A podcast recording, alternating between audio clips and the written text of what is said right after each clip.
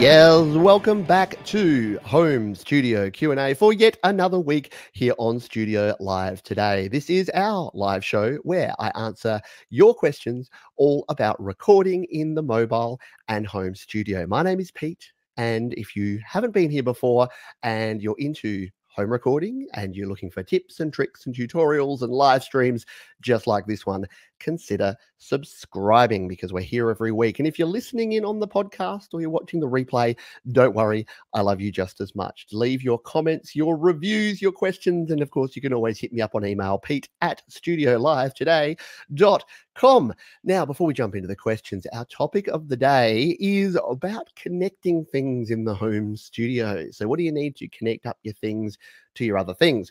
Well, I just did a comprehensive video, almost 30 minutes. In fact, might have been a bit over 30 minutes, all about all the different home studio cables, how to connect up your things to your other things in the home studio. So feel free to check out that video. It'll, I'll have it linked down in the description if you're watching on the replay or if you missed it. Uh, but here's the basics. When you're hooking things up, there's kind of sort of three things to remember. One is your digital versus your analog. So Digital is actually pretty easy. Digital is mostly USB these days. So most of the things that you're going to connect up are going to be USB devices. And it's just a matter of knowing are you using USB C? Are you using USB A or B, micro or mini, and connecting the right type of USB cable? The only other real digital cable is MIDI and making sure that you're connecting your MIDI to your USB or your USB MIDI cable. The next one, though, is the analog side of things gets a little bit trickier because there's a few things to keep in mind there. First of all, there is mono versus stereo. So making sure that you're selecting the right cable, either a mono cable like a guitar cable, a TS cable, which is, stands for tip and sleeve, or if you need a stereo cable, uh, examples of stereo cables are things like uh, quarter inch, so dual quarter inch mono, or you can have RCA, those little red and white suckers that you used to plug your VCR and DVD players in with, or, or you can even have things like three and a half millimeter TRS, your standard stereo jack that comes on your normal headphones. So mono and stereo is important.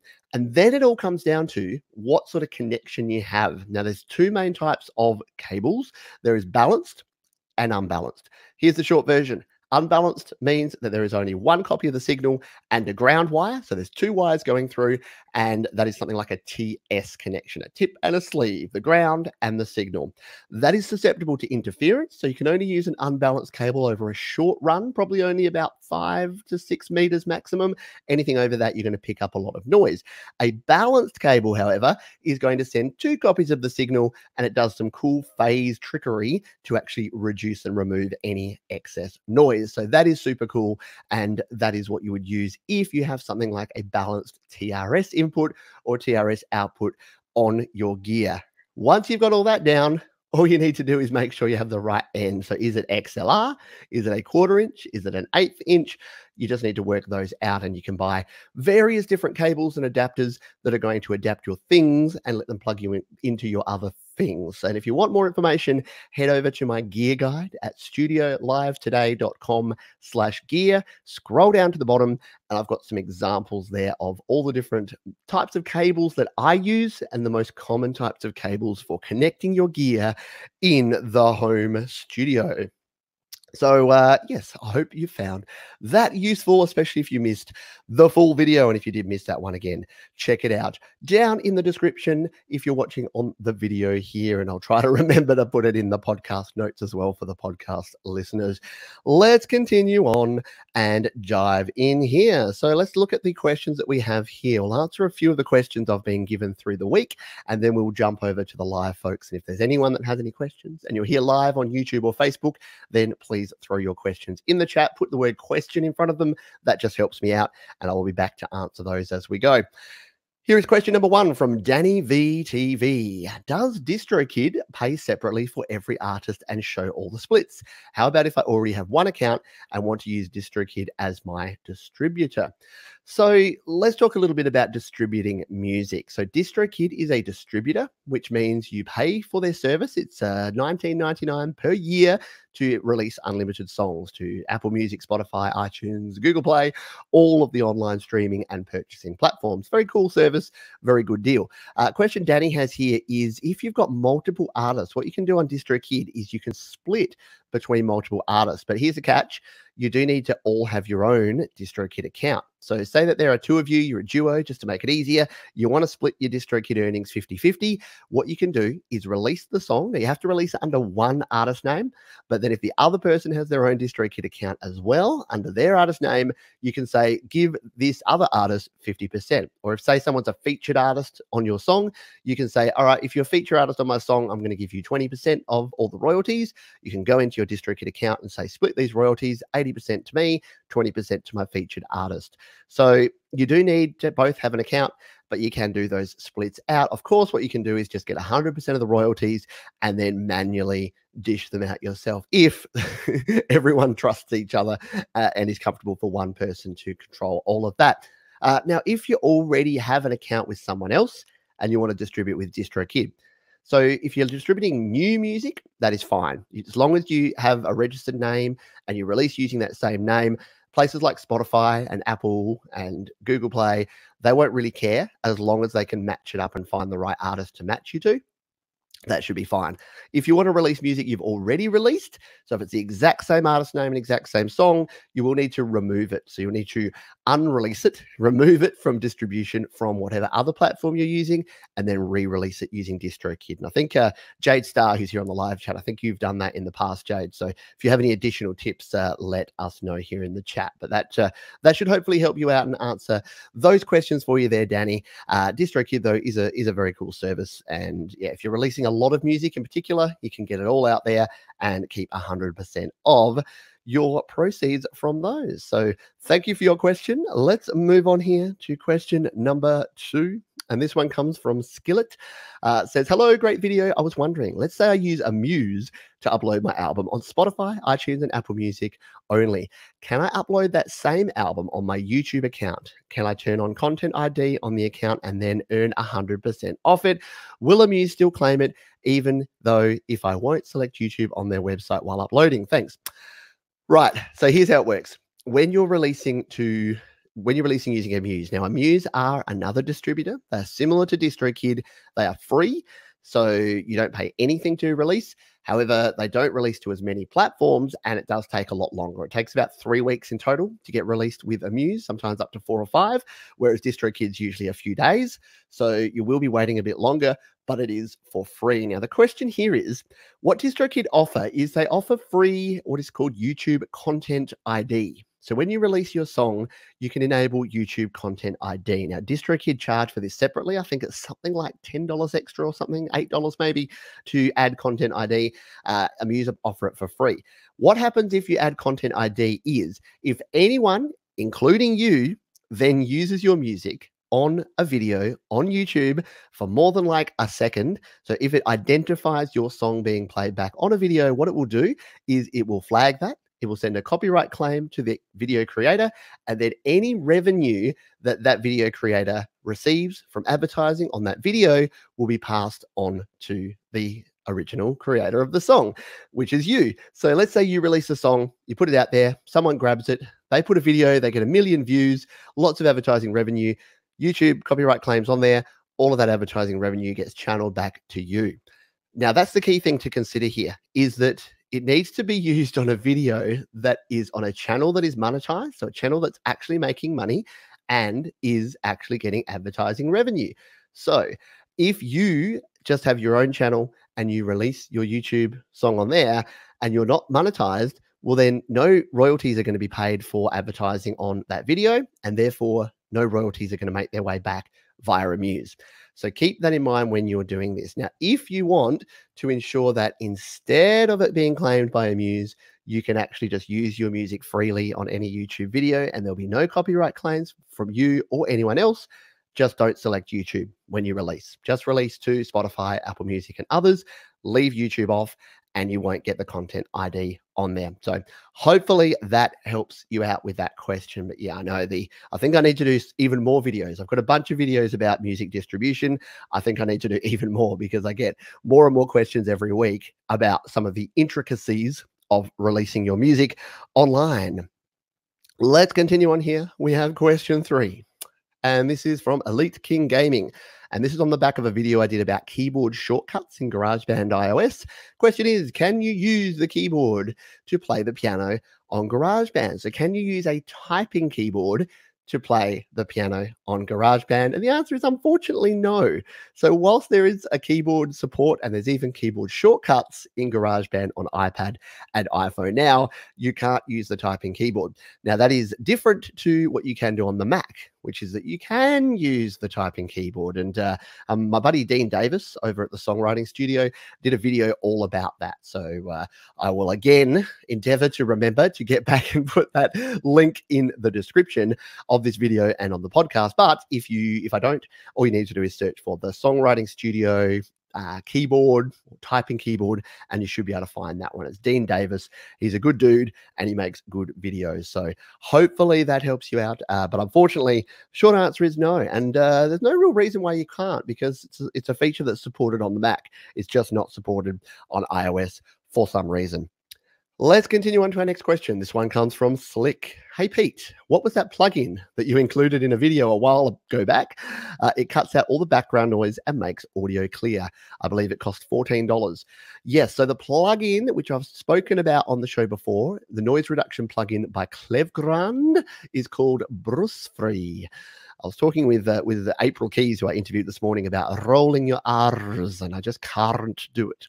But yes, Bruce Free by Klevgrand uh, is a very cool noise reduction plugin. You can use it as a plugin, an AUV3 plugin in GarageBand and other digital audio workstations. There's also a desktop version for Macs and for PCs, a VST and an AU, uh, but the AUV3 plugin is very cool, and you can even use it standalone. So if you say record a video, you've got a bunch of background noise, you can actually send that video file or the audio from your video to Brusfri, get it cleaned up, send it back to like iMovie or LumaFusion or on a video editor on your phone or your tablet, and then you can reincorporate that new audio nice and clean. So it's great for music, it's great for video, it's great for any audio production where you're getting noise. And I've spoken a heap about noise in the past, so I won't go into more detail here. Go back and listen to the other, uh, what are we, episode 11 here? other 10 episodes. I think we're episode 12. The other 11 episodes, we talk about noise and removing noise a bunch. One more question here, and then we will jump over and take a look at the live questions that we have here today. A question from Random Guy. Hi, Random Guy. Can I still upload music in DistroKid while there's a pending release. Bit of a theme here today in the questions. Amuse wants me to wait to my pending release to be released in stores before I can upload it again. It's frustrating. It sure is. And I feel your pain, random guy. Yeah. So here's the thing if you're releasing with DistroKid, because it's unlimited, you can have as many songs and albums and EPs in the pipeline at any given time. Plus, it only takes two to three days for them to get out there. So you can if you're producing a song a day say you were doing a song a day challenge you could literally release a new single every day even if yesterday's single hasn't been completely released yet. So that's very cool. Amuse on the other hand limits you to one active release at a time. So until your active release goes through the two week vetting process and actually hits the stores which usually takes like i say up to about three weeks you can't actually release another single ep or album. So be very careful with that. If you want to release a bunch of songs do it as an EP or an album with Amuse. If you do a single, you're going to have to wait for that single to be completely released before you release your next single. So that is definitely one of the reasons why paying your $20 a year to DistroKid will get you a better service and will get you better speed and better flexibility when it comes to releasing your songs. So I hope that helped you out. But yeah, I know all of my answers so far have been no, you can't do that. No, you can't do that. Yes, it is frustrating, but hopefully I'm at least giving you some other options that we can actually uh, we can actually talk to and help that out. Uh, let's have a look here. I'll see if we've got any questions here. Yes, we do. Uh, do, do, do, here we go. So, a question here from Fo- Football Star TV. Hello, you use an audio mixer, four channel. I think the model is TU04. Is it worth the money? Time for YouTube streaming. Uh, so I've, I've used a few different mixers. There is one in the background. If you're watching on the video, you can just see it over there, uh, which is one of the the um, less expensive four channel mixers. I've only tried it out a couple of times. I need to dive in and play with it a bit more. It seems to do a pretty good job. And what I might actually have to do, I might do a live stream, like a test of it live, plug it in and use it as my streaming service instead of using what I'm using right now, which is the Zoom LiveTrak L8. So, uh, yeah, uh, hold that thought, and I'll try to uh, through the next couple of weeks plug it in and maybe do a bit of a test run live stream. We'll see how that goes. Uh, but thank you for tuning in and thank you for your question. Uh, question here from Sion What's the difference between covering a song and remixing a song? And can you get in trouble for either of them? Excellent question. So there's really not a lot of difference. Most of the the main difference between a cover and a remix is that a cover is generally all of your own performance, but you're using the lyrics and music of an original song. A remix is often actually sampling the original song. So they do fall into similar but slightly different categories. In terms of getting into trouble, uh, depends what you do with them. So most of your platforms, so YouTube specifically, and I've done a bunch of videos about copyright issues on YouTube. So if you search my name, Pete Johns, YouTube copyright, you'll come across a few of these. Uh, YouTube have their music policies page. If you go to, I think, youtube.com slash music policies, something like that, uh, you can actually view all the different copyright policies that YouTube have. And you can actually search by song. So you can find a song, and what it will say is something like, uh, "If you can you use this music in your video? Uh, yes, no, maybe. And can you cover this song? Yes, no, maybe." And sometimes there's different things for different things. So the producer or whoever's owns the rights to that music may say that uh, using the song so actually using bits of the copyrighted song. So say you got a 10 second sample in your song or you're remixing a song, they might say, no, we're going to block that. We don't want that to be viewable in any country. So they, they can choose to do that. They can say, no, if we detect a sample, we're going to block it. Or they can choose to do revenue sharing, which is what I talked about earlier with the whole content ID thing. Whereas if anyone uses that music or a piece of that music in their video, any revenue made from that video gets channeled back to the original creator of that music. Uh, when it comes to covers, they can also change what they do with covers. They can also block it. There are some artists and uh, publishers that are renowned for blocking all fan made content, all cover versions.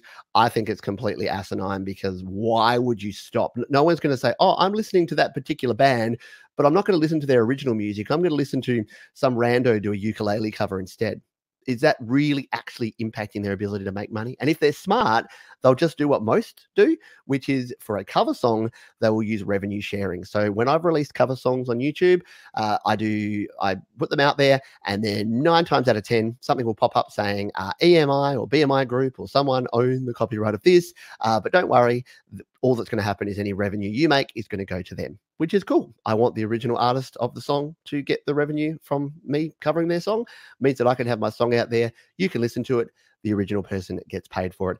Everyone's happy. In terms of releasing, so if you want to distribute it to Spotify, Apple Music, iTunes, etc., you need to actually pay a, uh, a, a royalty. So there's a particular thing you need to do to get the licensing and the mechanical and the stuff. There's a lot of uh, jargon and, and things that go into it. But the short version is DistroKid one dollar per month per song. So I've got one cover song that I've released through DistroKid, and it cost me twelve dollars a year to have that cover song out there, and that just covers their cost in making sure that they find the original artist and paying them. So Josh Abrams, whose song I covered, gets paid every time someone streams or buys that song, a small proportion of any royalties that I get. And then Amuse actually have a way to release the song for free as a cover version. Once again, they manage, you just tell them who the original artist is, and then they manage how much of that royalty gets paid. However, if you release a song and you don't declare it's a cover, or you don't declare it's using a sample, and it is, and that original artist gets hold of that, that's where you can have problems. So that's where they can, uh, at best, tell you to remove the song or have the song removed. At worst, they can uh, take you to court and uh, sue you for using their content without permission, which is not a place that anyone really wants to be. Hopefully that helped you out there, Sion, and uh, went into a bit, a bit, more detail than uh, than what uh, what you probably asked for. Uh, Jade Star is uh, on the DistroKid releasing albums and songs. If you remove an album or song from a distro, dis, digital distribution label to another, always remember to copy the ISRC codes so that you can reuse them with the new distributor. Very, very good tip. So once you've released a song, you'll be able to go into your account, whether it's through Amuse or DistroKid or whoever, and an ISRC code will have been applied. If you keep that code, that is what the stores use to identify your song or album or EP versus all the others. So if you have that code when you re-release it, it'll say, "Do you already have an ISRC code?" Uh, if you do, enter it in, and you'll be good to go. All righty, let us continue on. We've got uh, other questions here. A question here from Mr. Rads. What is the Creative Commons license when I upload stuff on YouTube? Does it mean that people can use your music without credit or not? Um, yeah, so there's a whole bunch of different licensing and other questions around Creative Commons, and I'm by no means a copyright lawyer, so I'm probably going to be out of my depth trying to explain everything here. But the short version is there's a bunch of different ways that you can select to tag your videos, to tag your audio when you're sharing it. Creative Commons can either be with attribution or without, which means other people can use your stuff without attributing, without saying your name, or you can say they can use it with putting your name in there in the credits, or you can say they can use it completely free, or you can say, no, you need to license this audio or this song or this video from me uh, if you want to use any of it. So there's a few different things. Alrighty, uh, let's go back. What have we got? We're, we're See, I ranted so much about distributing and copyright and things that are probably above my pay grade uh, that we're a little bit behind here, but that's okay. Let's jump back over here. We've got a few more questions here from through the week. We'll bring up here. Uh, here we go. It is uh, John Jahaziel uh, says, "Hi, brother. How to export my song?" So this was a question about GarageBand. Uh, now, GarageBand and other, if you're using iOS, iPad or iPhone, and you're on iOS 13 or iPad OS 13, then yeah, the, the share sheet has changed. There's been a few problems in terms of actually exporting music. Uh, the, the main problem being that when you go to share something, at least from GarageBand, I'm not sure if it's on other platforms as well, but the save to files function don't work no more. So if you save to files, it saves it as some weird file enclosure. It's not actually a WAV file or an M4A file. What you need to do is use OpenIn. And this is a probably a good tip for everything is when you're sharing, First thing you do is select open in, and then you can either send it straight to another platform. So you want to send it to iMovie or you want to send it to LumaFusion, you want to send it to Final Touch to master. You can do it directly that way. Or you can then hit save after you've done the open in. The open in will kind of export it and get it all ready. You then hit save to files. It goes and saves your file somewhere on your iPhone, iPad, or iCloud drive. So that is my tip on that one. Uh, let's continue on. Uh, another question here from Yasir Ansari says, Hi, I've connected my iPad Pro to my digital keyboard using Type C to USB. I want GarageBand to record internally and not record external sound, but it is not happening. What to do? So, uh, the here's the issue with this. So this is a iPad Pro. The third generation has USB C, so you should be able to. And I know folks like Jade and, and others here uh, on the stream have done this before. So connecting up your USB C to USB and recording a mini keyboard, there can be issues around monitoring sound if you do that. So you may need to invest in something like a USB C hub that has a headphone jack as well as your USB connections to connect up your keyboard. So I would look around for something like that because the problem may be, even if you can connect up your keyboard, it may not be playing back through headphones, and that could make it hard to record, uh, record your MIDI parts. So that would be my recommendation. I actually only own Lightning based. Uh, I don't have a Gen 3 iPad Pro. I've got a Gen 1.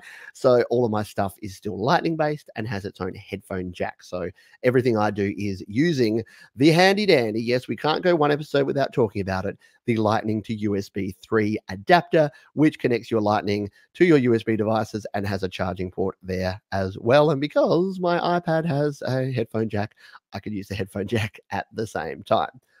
Excuse me. Uh, let's continue on here. We've got a couple more questions coming down here. Right. Uh, question here from D. Nimmin. Uh, if you haven't checked out D. Nimmin's channel, he has a mobile audio recording channel, uh, which is very, very cool. Go subscribe to him now. Does an amazing job. Uh, so D's question is, your audio sounds good with that headphone mic combo. What model is it? Now, I get asked about this quite a lot, and I've done quite a few videos on it. If you search for the name of these, which is the JBL Endurance Run, uh, you'll probably find videos from me because they are my go-to headphones. Let me uh, throw it up here. It's these little suckers here. I know they're a bit of a weird shape. They take some getting used to, but they actually fit in your ear really nicely, which means they're really good for audio playback and for in-ear monitoring. They have a microphone on here that punches so far above its weight, it's not funny. So I use this for most of my mobile audio recording, for my live streaming when I'm mobile. Um, I used these last weekend when I just wanted to do some quick streams from on holidays at the beach.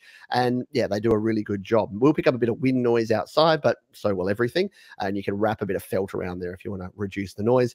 Uh, but yeah, these things are about $20 US, about $30 here in Australia. I have like five pairs because they were on sale for like $18 US. I bought five pairs of them. They're in my drawer. Each one lasts has lasted me probably five, four to five months because I'm a very heavy user. And then I just switch to my next pair. And of course, because Apple, I have to have my little dongle here that I still haven't wrapped anything around. People have said, yeah, wrap it in heat shrink and, and electrical tape. Because I think I've been through five of these in the last year. But yes, that is my recommendation. The JBL Endurance Run, the best headphones in the world well, okay, they're not the best, the best combination of value and quality when it comes to headphones.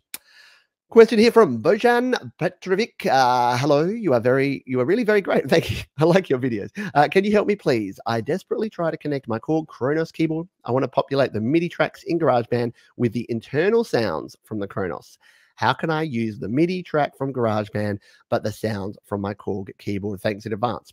So, short answer is that you can't. However, there are ways around this. So the two ways that you can record external sounds is to use an analog signal send. So you can use an analog audio interface and then go from the headphone jack or the line output jack of your keyboard into the audio interface. If you're using something like a Focusrite Scarlett, a Behringer, U-Phoria, a Steinberg, UR series, all the different ones I recommend, then you can actually send that audio out put it into your interface, connect that up, and record that straight into GarageBand. Now, the, the downside is it will record it as an audio file, not as MIDI. So, MIDI is just note information. MIDI doesn't send any actual audio, any sound at all. It is just ones and zeros, it is just data.